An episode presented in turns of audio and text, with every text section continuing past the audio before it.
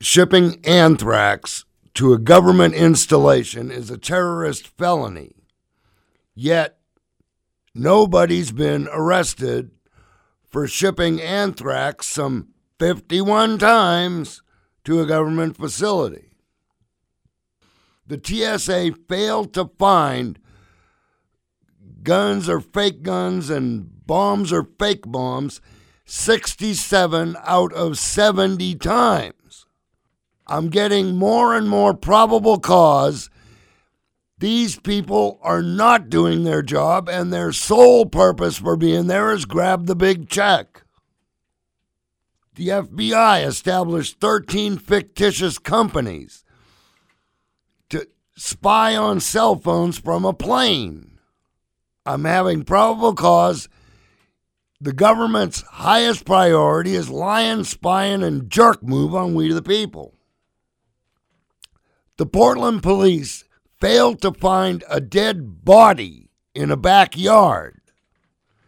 Yet nobody is arrested for felony derelict in duty.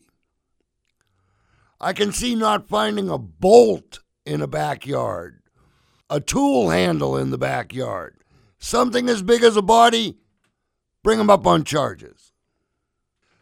There's a lawyer accusing some police department of beating a confession out of his client. That should be a lengthy prison term with no possibility of parole. Recently, there's been a news report of some cop crying in court.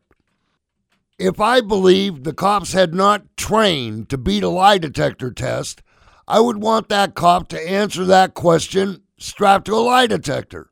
Was the crying staged? There's a fake whale in Astoria to scare the sea lions